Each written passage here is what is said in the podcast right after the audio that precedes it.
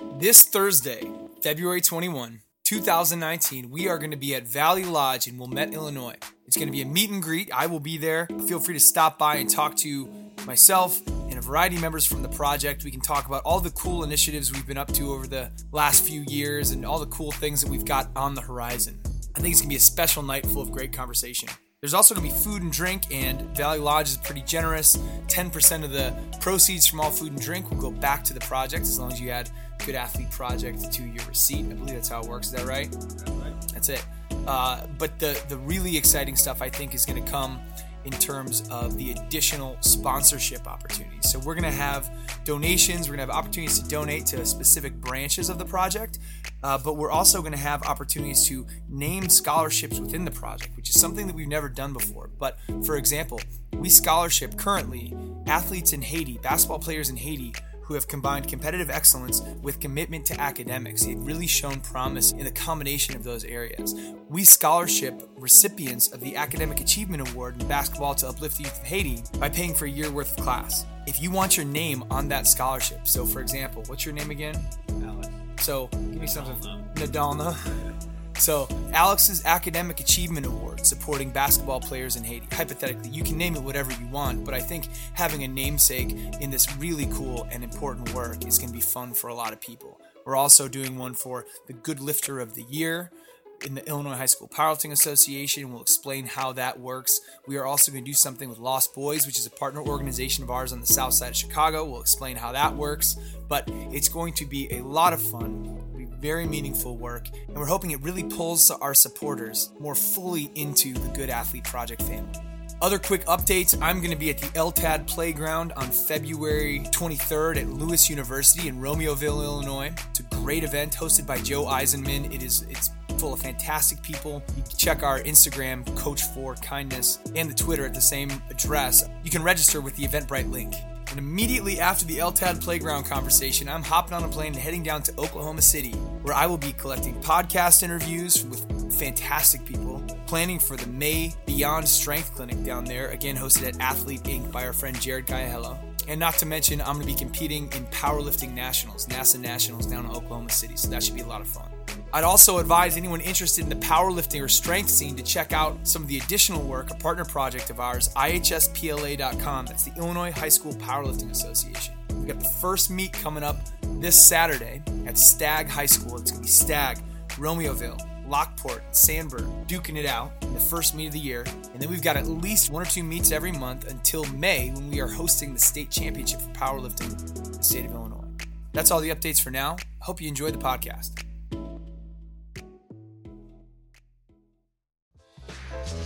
Welcome to the Good Athlete Podcast, the voice of the Good Athlete Project. Healthy and active kids learn better, period. That's one of the mottos of Paul Zientarski, who's our guest on today's podcast. After a long and successful career in teaching, Paul is now a physical education consultant. He's considered by many to be the guru or the godfather of PE, at least in the state of Illinois. But his message has spread much farther. Paul presents and consults not only coast to coast across the nation, but internationally as well. His Learning Readiness PE program has collected valuable data backing the idea that physical activity has very positive impacts on neurological function. I first came across Paul's work when I was reading the book Spark by John Ratey. We've since become friends, and it is clear that his wealth of experience in this field is something we can all benefit from. If for no other reason, Paul touches on something that is nearly universal in education. In his own words, every parent wants their children to be successful, but they have yet to figure out that success and happiness come from children who are healthy. Hear some of the how and why, including some of the research that Paul collected when he was an educator, and learn from good man, good teacher, and friend of the project, Paul Zientarski.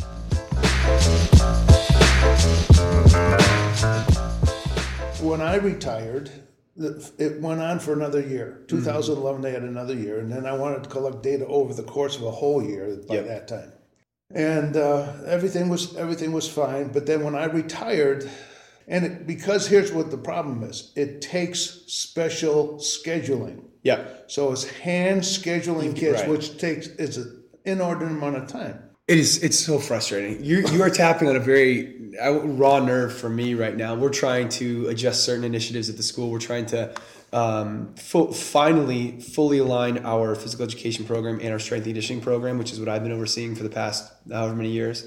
In addition to all this, you know, stuff that looks like learner readiness, and there's no way around it if you want to do it well. You have to hand schedule. You've got to be invested. You've got to kind of believe that it works and be willing to go the extra mile to make sure that these kids have this opportunity. But one thing that I have uh, noticed is, is so this is from just for me I've noticed that people are so, I'm getting kind of worked up here. Good. Uh, uh, people are so comfortable with the status quo. Meaning, I think if we if, if we think we can sort of corral kids, get them to sit down and shut up, for lack of a better term, and and not get in trouble over the course of the day, and then cap the day after nine periods and send them on their way and, and kind of high five everyone saying look look what we just did we moved through this curriculum uh, that we learned at the conference you know, and, and nobody got in trouble. What an exceptional day. Th- that's not, that's ba- that is like, you're talking about you're talking about now turning lathes in a precision parts factory. You're talking about you know like that is that is a design for um, for nothing exceptional. Essentially, that, that's it's the industrial model of education. That's exactly right. Come it's, in, it's like just said, industry. Come on in, sit down, and shut up. And that's it and I'm going I'm going to stand here and I'm going to deliver. It is so it's so aggravating. I got to tell you this story, and I'd love to hear your feedback on it. But one of the first initiative of the Good Athlete Project post college, you know, I, I, went to grad school to kind of di- really dig into this stuff even more. And my, the first initiative was we were out, and I won't name anything, but we were we were out at a school out west, uh, and I'll, you know, again, I'll keep it completely anonymous. We were at a school out west, and we were brought in to deal with a disruptive population and immediately kind of my antenna were up. I was like, what, you, what, what, exactly do you mean by a disruptive population? Why are we the people for it? We found out later that it was, it came down to either us or like a scared straight sort of initiative. Now we get out there and not only have they sort of tagged 30 of their most disruptive kids to put in our laps, we've never met the kids before, but not only did they give us our 30 most disruptive kids, their 30 most disruptive kids to run a workshop with, um, but we kind of we did an analysis of the school. So we walked around and, and observed. It wasn't just those 30; it was the entire school population. There was there was no place to work out. There were no athletic teams. There was no physical education curriculum. It was a sit down shut up model. And and in the back rooms post intervention i said in the most polite way i could you know how can we expect anything but this? You could say so say it's an 800 person school and you're telling 800 kids to sit down and shut up, wouldn't it make sense just based on the nature of human biology that at least 30 would bubble up as sort of I'm having a tough time paying attention and I can't sit still and all those things? Disruptive drives me freaking crazy when I hear it now. Uh, but but you're right, it's an industrial model and it, it just doesn't work. Well, because it's efficient. It's cost it's cost effective that's, that's to, right. to, to, teach kids that way. And and and you're right because I mean now I've been fortunate enough to to travel to Sweden, mm-hmm. okay, yep. and see the educational systems in Sweden. But they've come to learn how to do things from me. Mm-hmm. So now what they have is in over 200 plus schools in Sweden, they have what they call pulse training. And they bring their kids in before school, a lot of them, because they think it's all about zero hour pre mm-hmm. till I go in and, and, say, no, it's mm-hmm. throughout the day. Yeah, and it's about active classrooms. Yeah. And and so they bring kids in and they put heart rate monitors on them and get them in their zones. And they're amazed at what they see. I had a guy from Charleston, South Carolina.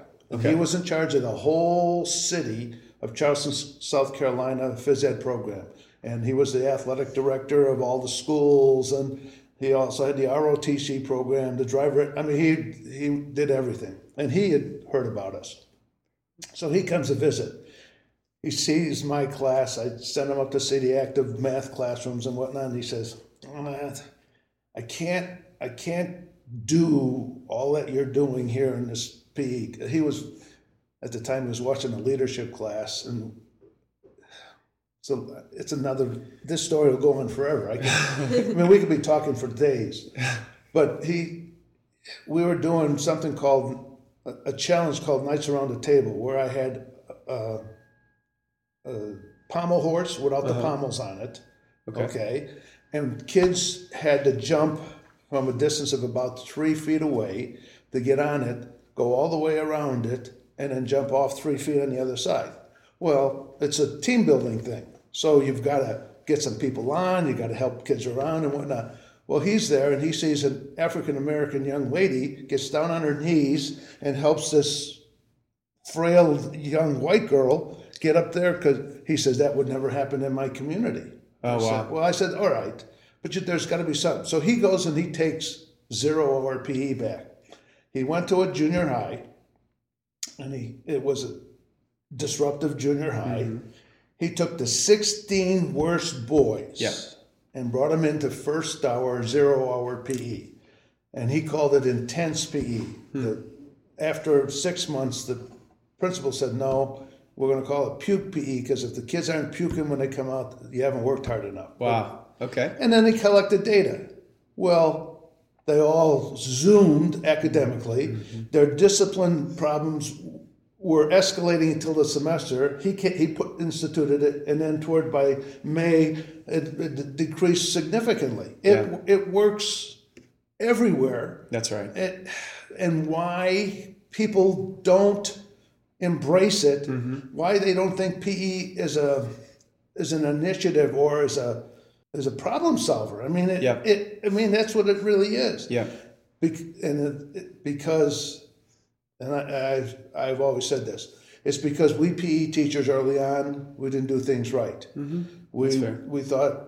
Okay, I'm getting into PE. I'm going to do it for coaching. Mm-hmm. I'm, you know, I'm going to roll out the ball. We, you know, we played bombardment. We did all of these. You know, it was all about sports. We didn't care about the young lady in the back corner of volleyball court who didn't want to get right. anywhere near the ball and, and whatnot. So, I mean, it, that's just the way it was. It's the way they. That's the way they trained us. Can I tell you, it's really re- actually refreshing to hear you say that. And, and here's why. I think, first of all, that's not how all PE is run, obviously, but that's how enough of PE was run to give enough people bad experiences to put this sort of taste in people's mouths. Exactly. And I think instead of denying that, uh, physical educators as a profession, I think you have to look at the problem directly in order to adjust. I say regularly, and I think you heard me say this last at the last um, Shape conference, uh, the IFRD conference. Um, you- okay, I've, I've been back to grad school a couple times. I take academics very seriously. I am not trained to be a physical education teacher. I don't have the credentials, but I think PE is the most important class that exists when it's done well. There's a little asterisk on it because if if done well, it, it changes the thing, the thing being the human vessel, it changes the thing that enters every subject room, every relationship. You mentioned disciplinary stuff. Uh, if it, it, it is universal in its application if you see the platform of physical education as that. And I think more people, I think that's why you are of legendary status. I, I, I mean it. Listen, so and and, I, and I'm telling you, I think I think every sort of generation it'll it'll have to be kind of kicked or nudged in or pushed whatever in the right direction. And you've obviously, excuse the pun, kind of picked up the ball on this and and run with it. And from that, the ripple effect of the of the work that you've done, I think we don't we don't yet know how that will manifest, but but it's really exciting. Can you tell us more? I don't know if you've se- you've obviously seen it, but um, mindfulness, discipline, anxiety. Have you seen that? Even if it's just in your own life, because I think people think, okay, fine, I I, I, I believe you, Paul, or John Ratey, or whoever it might be. Exercise can help you, you know, can improve test scores, can improve grades, uh, reading levels. How is it going to help my kid in other ways? Because I think those are equally important for sure. Well, again, academically, we've we've seen it with the with the proof we've had, you know, from 2003 or 2004 through 2011 when we had a learning readiness PE program, mm-hmm. and when we when we looked at it, every every school or school district that's embraced the concept and and found out, and again, they they always tend to work with their struggling students because Start everybody's there. held accountable to that Sure. and and they don't look and they don't look to see all right we're, we've got this advanced placement physics class going on why don't we put kids in the pe class mm-hmm. before they go to you know it's always the struggling kids anyway it would it would work so the science behind it works. I mean, they, they know it. The, the brain becomes activated, the, the, the neurotransmitters become. It's like throwing all the neurotransmitters in a blender and coming up with a smoothie that's going to help mood and cognitive The, function. the right That's not- cocktail of it. That's, that's right. right. It's the right cocktail. Um, so, but, but but again, the the um, the disconnect, as I said earlier, administrators or school people don't talk to neuroscientists, and neuroscientists don't talk, and and the um, the data, the research is compelling enough. You got to you got to start paying attention. Yeah. I know. in- I know in my life, there's like in my case because of because of the injuries we've talked about. There's not a day that I don't wake up in pain. I mean, so I could I could walk around as a grumpy sourpuss old man, and in my community, I see that. Sure. I see a lot of grumpy people, even though we're a very active community, as we talked about. And so, if I didn't exercise, I could I could see where I would turn into a grumpy old man. It it helps my psyche, as it were. It, it gets me through it. Um, it gives me, I mean, it gives me a sense of purpose that I, you know, I said, okay, I, you know, I got to come to the clubhouse. Yeah. it's that simple. So in my, in, you know, in my own life, but exercise has always been a part of my life. Mm-hmm. You know, I, I ran early on, and you know, I was a football player in high school. I was a soccer player. In What college. position did you play at Fenwick? I meant to I touch, was- come back to that. I was an offensive and defensive tackle. I love Not very good, I'm Not add. very good. Not very good. But you liked it and you had a passion for sports, so this was always sort of incl- an inclination of yours. Yeah, I mean, I, I always enjoyed sports. Growing up as a kid in the neighborhood, I mean, we played everything. We, you know, basketball, football, mm-hmm. Uh, softball. Because I grew up in the city, Yep. you know, it was all 16-inch softball. I played little league or pony league. Again, not very good. I was never a very good athlete, even though I'm in my school's college hall of fame, There it is. Which school? Quincy College. Or There you go. Yeah, I know Quincy, Quincy. University now. Quincy, um, what are they? The Duhawks? No. Just, Hawks. Just the Hawks. That's Just right. the Hawks. It's Loras is the Duhawks. Quincy's the Hawks. That's right. Anyway, I'm there because I when I graduated from from Fenwick, I wanted to I wanted to go someplace and, and get away a little bit, and so I wanted to get into sociology. I had a mm-hmm. priest who said, "Quincy's got a good sociology program. You ought to go there." So I went there, and so back in those days, we didn't visit our college campuses. I mm. mean, you just Right. you applied, you got accepted, your parents dropped you off. Yeah, and good then luck. left, and then left. That, Yeah. was, that was it in the old days. Yeah. So, all right. So, my parents both worked in the factory. So, on Saturday morning, we drove to Quincy, which was in those days about a five hour drive. We unpacked my stuff into, into the dorm. On Sunday, they left. They had to be back at work at the factory, you know, on Monday. So now I'm walking around the campus on Sunday for the first time looking it over. Hmm. As I walk by, there's a guy kicking a soccer ball into a net next to the building that was what we called Old Main. It mm-hmm. was a little field off to the side. I had never seen soccer a day in my life at mm. that point in time. You know, this is now 1965. Mm. I said, What the heck are you doing?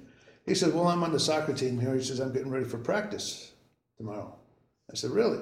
He says, Come on out here. I'll sh- kick. I'll show you how to kick. Nah, nah. I said, I'll tell you what, I'll, I'll go in there as a goalie. Mm. Tell me what I need to do to, what can I do to prevent the ball from going? He says, Any way you could stop it. Yeah. Well, I had some good fortune against him, not knowing he was like number 36 out of 36 guys on the team. Ah. You know. yeah, sure. So that's why. But you stopped him. He said, Sure. So, so at, at the end of the session, he said, "Hey, you know what? We could use a, a backup goalkeeper." I said, Mm-hmm. "Nah, you know, I'm here to study." But he says, "No, really, we could." I said, "Nah." So I go back to the dorm, and back in those days, it was an all boys dorm. Mm-hmm. You know, Quincy being a Catholic school, Right. they they put us in the dorm uh, based on your last name, but alphabet. Okay. So next door to me is a guy by the name of Wrobel, W R O B E L. So we're out in the hallway, we're meeting each other, getting ready to go to dinner for the first time. And I said, Yeah, I saw this kid kicking a soccer ball. He says, Yeah, I'm here on scholarship. You know, I'm from St. Louis, I'm here on scholarship. And he says, And we could use a backup goalkeeper. There you go. He says, I tell you what, meet me here at three o'clock tomorrow. I said, he says, you got a pair of shorts? Yeah, I got my Converse uh, black all stars, you know. Love it. The classic. Yeah. classic. You know, t-shirt. I said, okay. So he takes me to practice, and they let me be a backup goalkeeper. For four years, I was a backup goalkeeper. But my sophomore year, we were undefeated, hmm. national champs. Oh wow.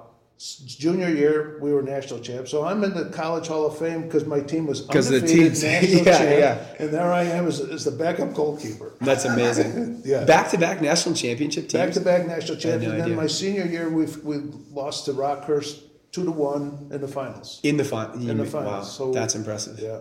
Very cool. So it was, again, just being in the right place at the That's right, right. time. Just Well, lucky. And uh, fair enough. So you've said that a couple times. I think a good, gracious guy like you should say stuff like that. But it's right place, right time, with the right motives and the right intentions, and, and the ability to recognize that there's an opportunity. Right. So yeah, it sounds like yes, you've been very fortunate, but not everyone would have done what you did given those situations. So I, th- I think it. I think there is. I Thank think you for that, but Well, I, I tend to disagree with that. Fair enough, but I but I think there I, I think there's something to that, and I think and one thing. Okay, so you're the backup goalie. You were granted you were part of championship caliber teams. That must have been a whole lot of fun for a variety of reasons, but maybe your name wasn't headlining in the paper as you know for shutout after shutout. You know, so so what drove you to participate and then stay involved? You uh, yeah Well, you know, you made friendships then Mm-hmm. with, and, and again, you made friendships with other freshmen and sophomores Mm-hmm. and juniors and seniors that you would have never had an opportunity to make a friendship. I think that's what, you know, a lot of what athletics is about is the Mm-hmm. camaraderie, the, the, the relationships you develop with teammates. Um, my, the coach was a physical education professor, okay? And it's why I changed from social work to physical education because I admired him so much. I said, "This is it. I want to be just like him." And he was he was the same kind of guy. I mean, we'd come out and it would be an activity class that he was teaching, whatever besides our theory classes, and he'd be doing all of the exercises with us. He would be leading, and he did, which is why for 15 years I did the same thing till I couldn't do it anymore. Sure. Uh, but he, I mean, he was in his late 50s or so, or 50s when you know when he did it, and and he knew nothing about soccer. I mean, he had been a wrestling coach and a wrestler all the way through. The guy who started the program became the assistant athletic director. Didn't have time to be the soccer coach, so they recruited this guy to be the soccer coach.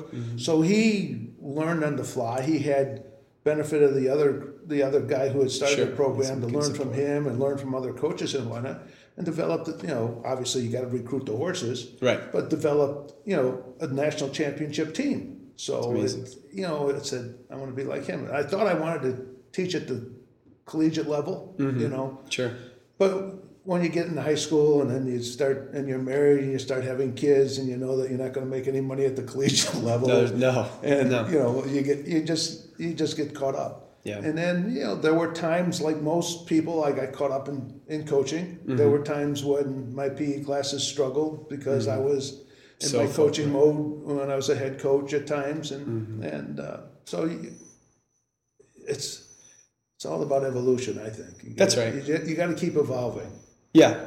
You know? Yeah. Yeah. You, you have a very clear, it seems like there's a very clear anchor to your experience and, and it's kind of evolved as it's moved along. You mentioned three things that are just, it's so, I love how cleanly it's mapping onto the work that we do with the Good Athlete Project. You mentioned activity, community, and mentorship. And like that's what I think draws people to sports and physical education. Um, and what a what an incredibly powerful learning platform that can and, and should and oftentimes when it goes well be um, it reminds me of one of the studies that i know that, that john and you and, and people have referenced a lot that one of those rat studies you know not to go too deep into it but your proclivity to be active and playing softball and just and playing football and all that stuff and then finding another sp- brand new sport in college and just kind of always being drawn to activity reminds me of some of those rat studies. And i say this sometimes the results of those rat studies where they can uh, identify you know memory in, in water maze tests and rats and stuff like that and identify hippocampal growth in you know as it is held up to the bdnf production that's really i mean that's life changing it changed my life too when i first read that book um, but what was also compelling and a necessary component of that that people need to recognize is, you know, there, there were groups where they had um, rats with a treadmill and rats without a treadmill. When given the option, when given the treadmill, when given the option to move, there's no such thing as a rat that that turned it down, right? Like they, they like us, any sort of mammalian species, we, we are built to move. We start with movement. There's, you know, our brain, everything in our bodies um, sort of evolved after that. We had to get from point A to point B and then defend, and all the emotions that we have going through us, all the the high level cognitive abilities, those are only um, as a result of, as a result of, and what you people like you have realized, happening in concert with movement. Mm-hmm. You, you can't separate them. Can't separate them. No. No, that's, So I mean, that, again, that's how we evolved from the Neanderthals yeah, to where we're at now. I mean, That's right.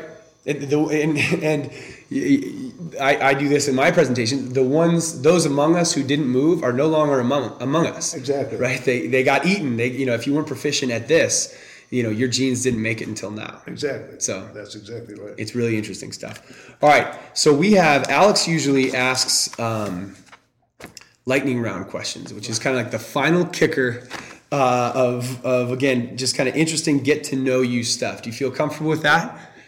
All right. Give We'll it try your- it. Give it your best shot. Okay, no, there's nothing. There's nothing terribly provocative. The lightning round. Uh, okay, so one of them is your first job. What was your first job? My first job was at a private school called Immaculate Conception in Elmhurst, where I taught fourth grade through seniors in high school. I coached football, I coached freshman basketball, and happenstance, they gave me the head track job. And I had never seen a track meet until I went to my first track meet as a head coach. As a head coach. You talk about making mistakes. Well, and that's the sport I stayed with for 40 years because I spent so much time having to learn it that it, I just I embraced it. Mm-hmm. So you know that was my first job. I was there for five years. That's a really good first job. Uh, first concert you ever went to? It was at Western Illinois University. I was a I think a sophomore sophomore in college, and it was Johnny Mathis at Western Illinois So good. University. Especially, I mean, it's the holidays, right? His ho- Johnny Mathis holiday stuff is incredible. Yeah, and it, it was at, it was after the holidays. I know it was second semester, but Fair enough. that was my first concert ever. Um, okay, a book outside of the field. So you can't say Spark because you're in it. Outside of the field, you know, my um, because of my work, I've been looking at a bunch of different. I want to try and think of something that was, You can go in the field if you want. you know, I'd have a hard time narrowing one that's like my favorite. How about um, how about movie not related to the field? Movie not related to the field. Anything sort of like, yeah, anything that's been impactful media wise that's not exercise based, if possible. I I enjoy comedy. So Monty Python's The Meaning of Life. Love it. it. is one of my all-time favorites, and and we we constantly talk about the scene where Mr. Crapper, Which one was that? Mr. Crapper's a huge guy who walks into the restaurant. I don't remember. Oh, if I gotta double back on this. okay, he's I mean this man is gigantic. He's, he's got a belly about as big as this, and he comes in and everybody everybody's spooning over him because and so they said, you know, they show him the menu and then tell him what the specials are, and he says, "I'll have the lot." and then they have to bring a big bucket off to the side, and every so often he goes, "Ugh." Oh god. and and they have to clean up after him, and and then the final, fi- he eats this whole. I mean, this table is just loaded with food, and he eats this like, and he says, and so the guy, the, the maitre d comes up and says, "How about some dessert?" He says, "I could not eat one more thing." He said, and so the the uh, maitre d says, "How about just one little morsel?" And he says. All right, and he eats this one, more, and he just explodes. And he I mean, explodes? yeah, just all. Yeah. So when we go out to dinner or, or you know, and we'll eat like we did New Year's Eve, and it, it came up again because uh, uh, one of the couples that we were with, we saw the, the movie The Meaning of Life with, Sure. and we were we were full, but we Yeah. had dessert, and we said, how about one little yeah, yeah. So it, it it just impacts my life from a There- yeah. funny, social kind of a way. It's it's That's right. it's meaningless. It, Th- That's fair. But com- comedy is so necessary, though. So I like that. The and the meaning of life. Well, yeah, you know that that, and I certainly like. Uh, I like uh, movies that that pertain to um, to the military. You know, Mm-hmm. whether it's you know Patton or or Mm-hmm. you know Saving Sergeant Ryan or so on and so forth. Um, and it's become even more so. My um, my grandson is a junior at Bradley, and he's Oh, wow. and he's started. He's gone into the ROTC, and so he'll he'll join the army after graduation. And then I have a, another grandson who's a senior at Oswego High School this year, and he's already enlisted in the Marines. Mm-hmm. Oh wow. So we've had our probably our last Christmas with him for a long For a time. while, cause, yeah. Because he gets he goes to boot camp now in, in the end of July. So Hmm. you know it's That's that's kind of bittersweet. It is You miss him, but proud of him. proud of him, no Yeah. no question about it. But at the Yeah. same time, in today's day and age, you worry. Any any day and age, you, you worry about people going into the military. But, Sure. But now, who knows what the heck's going to go on in Yeah. the future? I sure do not. I don't. I don't. Was did he play football out there? Did your your grandson did he play no, football? they both ran track and cross country. track guys. Great. Yeah. There. Look at this. You see, changing lives. Um, all right. This is okay. So this this might be an obvious one, and we may have already talked about it. But the next question is, um, what's one habit that you couldn't go a day without, or or at least a couple days? It's essential to who you are. Bad. I have a bad habit. What's that? I'm a sugar freak. Sugar freak. I like it. I have to have something sugar every day after dinner. I just got to have something sweet. The last morsel. The last one. And I'm waiting for my stomach to explode because it's getting closer all the time as I get older. But yeah, I, um, that I would say that's my biggest. That's a vice I have, and I, I just can't. I can't shake it. I- I don't have. I'm lucky enough. I don't have diabetes or Yeah. anything, eh, but it's. It doesn't sound like you want to shake it, and that's okay. No, this like point-. At this point in time, I don't want to shake it. No, that's fine. Well, what about a what about a positive habit to, uh, to counteract that? So that's a good something one. positive. Um, again, just being in the right place at the right time. I met my current wife at Naperville Central High School.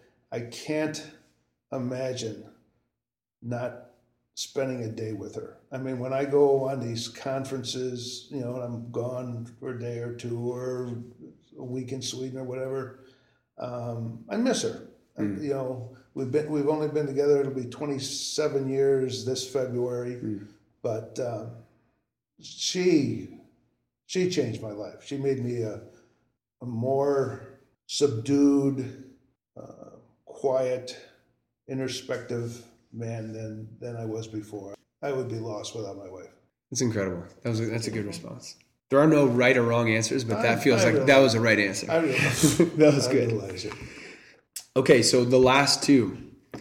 One is, um, can you name a person or a researcher or someone in the field that uh, and someone listening to this podcast might look out to if they want to learn more about this? I think of a lot of lot of them. You can name a few, yeah. Okay. For me, somebody who influenced my life greatly was Phil Lawler. Mm-hmm. Uh, he was the district coordinator, but uh, we just, he had a passion for phys ed like I did. Mm-hmm. And he taught at the junior high that fed into my high school. So we competed against each other. He was a baseball coach. I was a soccer and track coach. So we, you know, but we competed against each other. If I had something going on at the high school, then he had to try and replicate it at the junior high. If, and it would it would just upset me because well then there's nothing to look forward to when you come to the high school. So then he would get something at the junior high. Well, I had to you know, and it was and it was back and forth. But it drove both programs to another level. I That's thought. right. Yeah. Certainly, certainly, meeting Ratey and spending time with him and having him start me on this um, journey of understanding Mm-hmm. neuroscience and how it affects the mind as much as it does. Mhm. Um, But then I love the brain scans that Chuck Hillman, who used to be at University of Illinois, has created, and, and, and the work he's done with his Fit Kids program because it it gives graphical science to how the brain reacts to movement and exercise. I mean, if, if you haven't if you haven't seen his slides, you know the two-headed slide is Chuck's the, that famous image that's a of yeah. And, yeah. and by the way, that's out on the internet because of me. He showed me those slides, and if you see it, uh, if you go on the internet, I always at the bottom I says slides compliments of Chuck Hillman. It's always on the Yeah. slides. Well, Yeah. I said, Chuck, we got to get this out there. But then he did he did other brain scans on kids, and he Mm-hmm. did higher fit kids and lower fit kids, and they were sitting down and they they took test flanker switch test, you know, like Mhm, sure. lumosity, Yeah. and he compared the brain activity in the lower fit and the higher fit students, and there was no, I mean, there was Mm-hmm. no comparison.